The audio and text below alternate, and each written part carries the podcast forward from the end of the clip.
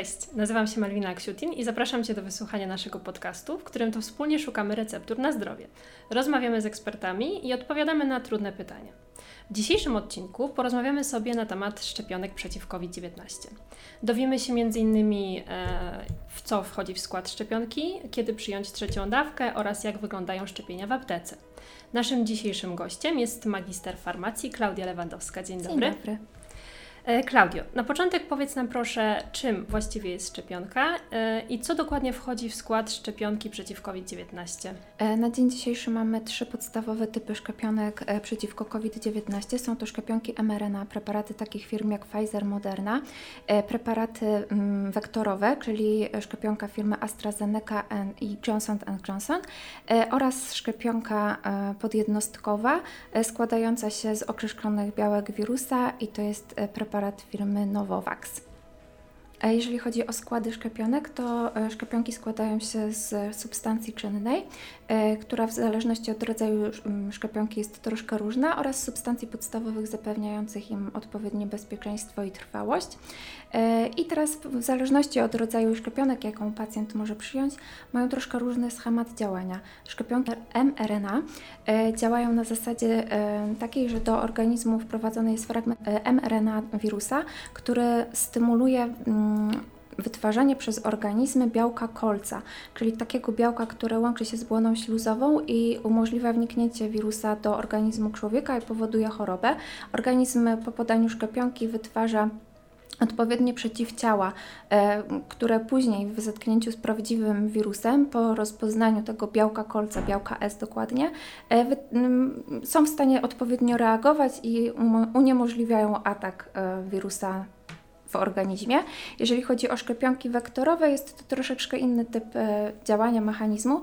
To znaczy, że e, wirus jest e, podawany w formie nieszkodliwej i zawiera informację genetyczną na temat też wytwarzania białka S, czyli białka kolca i stymuluje układ immunologiczny do wytwarzania odpowiednich przeciwciał. To teraz może jedno z takich najczęściej zadawanych pytań. Czy w takim razie szczepienia przeciw COVID-19 można uznać za bezpieczne?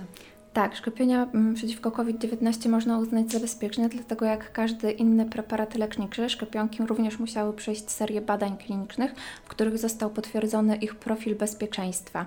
E, tutaj e, jakby jedyne, co zostało skrócone pod podczas mm, procedury rejestracyjnej, to były procedury administracyjne, nie mające wpływu na bezpieczeństwo stosowanych szczepionek. Cała reszta została potwierdzona w badaniach naukowych i każdy inny preparat dopuszczony do lecznictwa, e, szczepionki również musiały przejść te wszystkie procedury w sposób bardzo dokładny, mm, gdzie został mm, w bardzo wiarygodny, e, z wysokim poziomem bezpieczeństwa oceniony bilans zysków i strat dla osoby przyjmującej szczepienie.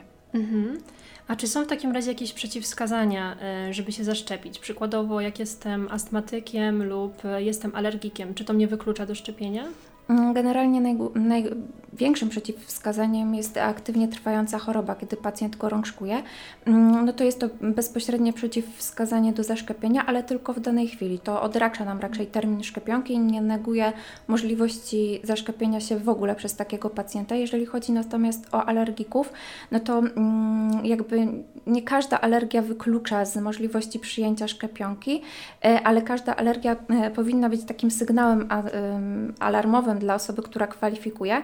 To znaczy, że każdego alergika trzeba troszkę traktować z zwiększoną jakby dozą e, bezpieczeństwa. To znaczy zmuszy, jesteśmy zmuszeni, żeby taki pacjent został z nami dłużej w poszczepieniu, nie 15, a na przykład pół, 30 minut po, po odbytym szczepieniu, w celu zapewnienia mu jak największego bezpieczeństwa i możliwości zagwarantowania fachowej pomocy, gdyby jednak coś się wydarzyło.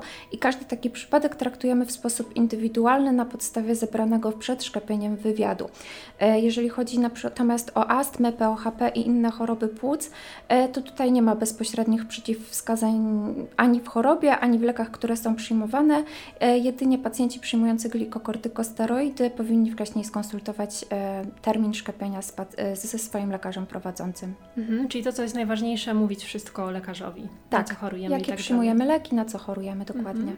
A jak to jest z kobietami w ciąży? Ponieważ to pytanie bardzo często przewija się w mediach społecznościowych. Czy szczepienia przeciw COVID-19 są bezpieczne właśnie dla kobiet w ciąży? E, tak, jasne, są bezpieczne i e, towarzystwa ginekologiczne wręcz zachęcają i podkreślają rolę, jak ważne są te szczepienia dla kobiet w ciąży, e, jak dużo mogą dać i mamie, i dziecku.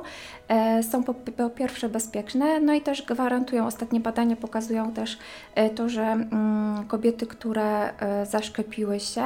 E, wśród tej grupy występuje zdecydowanie mniej powikłań, jeżeli chodzi o nawet przechorowanie choroby koronawirusowej, ale również mniej powikłań związanych z ciążą i z donoszeniem ciąży niż w grupie kobiet niezaszczepionych, które również zachorowały na COVID. Mhm.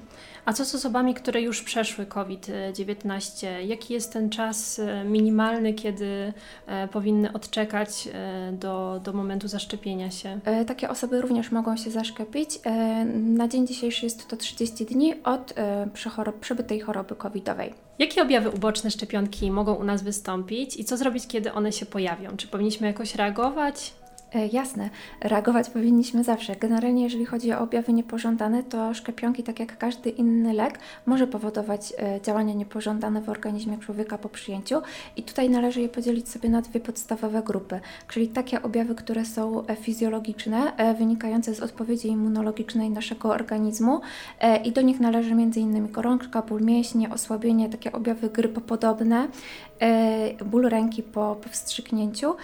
I tutaj nasza reakcja nie powinna być jakby związana z jakąkolwiek paniką, to wszystko jest naturalne e, i tutaj główną drogą postępowania, żeby sobie pomóc jest przyjęcie paracetamolu, który zadziała przeciwbólowo, przeciwgorączkowo, jakiś zimny okład, jeżeli dochodzi do tego ból, obrzęk ręki w miejscu wkłucia, e, no i przede wszystkim trzeba się odpowiednio nawadniać, jeżeli występuje też gorączka.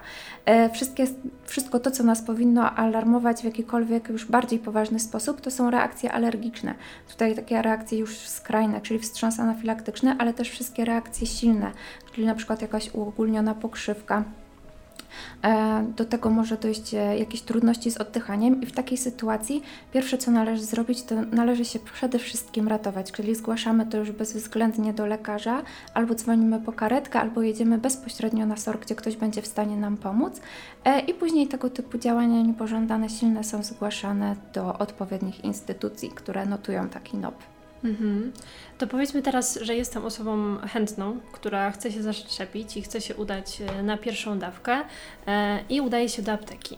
E, jak wygląda proces zapisywania się na szczepienie właśnie w aptece? Jest bardzo prosty. Jeżeli taka osoba udaje się bezpośrednio do apteki, to przy okienku albo jest kierowana do osoby, która jest do tego uprawniona, czyli magistra farmacji, e, który mm, weryfikuje dokument tożsamości takiej osoby, w którym jest PESEL, sprawdza przede wszystkim, czy dana osoba jest uprawniona do przyjęcia szczepienia, to znaczy, czy jest wystawione i aktywne skierowanie.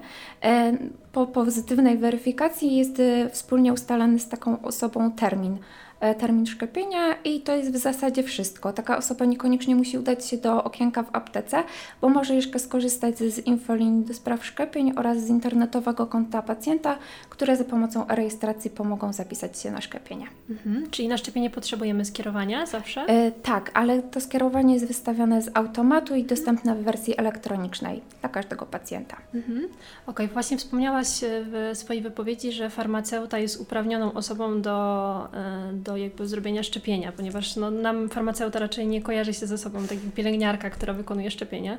Czyli jaka jest tutaj rola tego farmaceuty w procesie? Każdy farmaceuta, który bierze udział w programie szczepień musiał wcześniej ukończyć odpowiedni kurs kwalifikacyjny, który składał się z dwóch części, części teoretycznej i części praktycznej.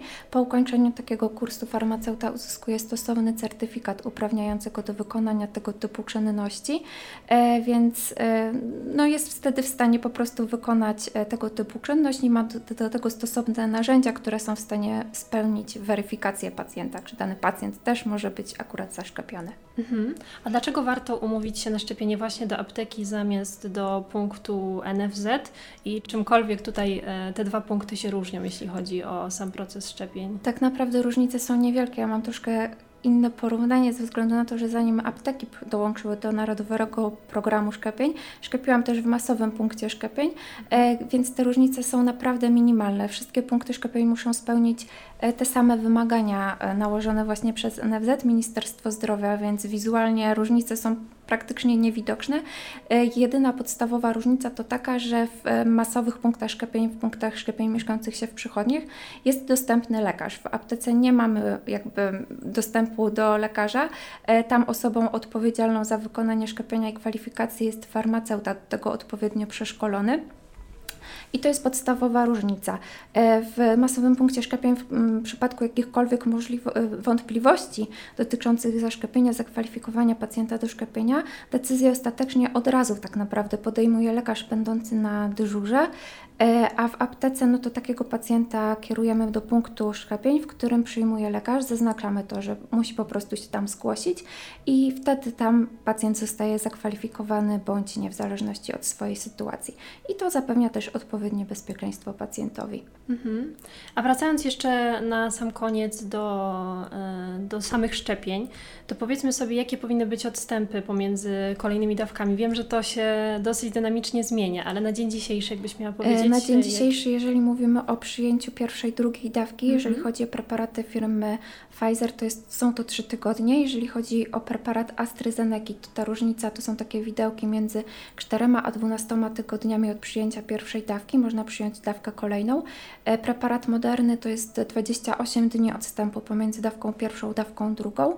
Jeżeli chodzi natomiast o przyjęcie trzeciej dawki, to jest to na dzień dzisiejszy 150 dni e, lub 60 dni, jeżeli pacjent był zaszczepiony szczepionką jednodawkową firmy Johnson Johnson. Mhm.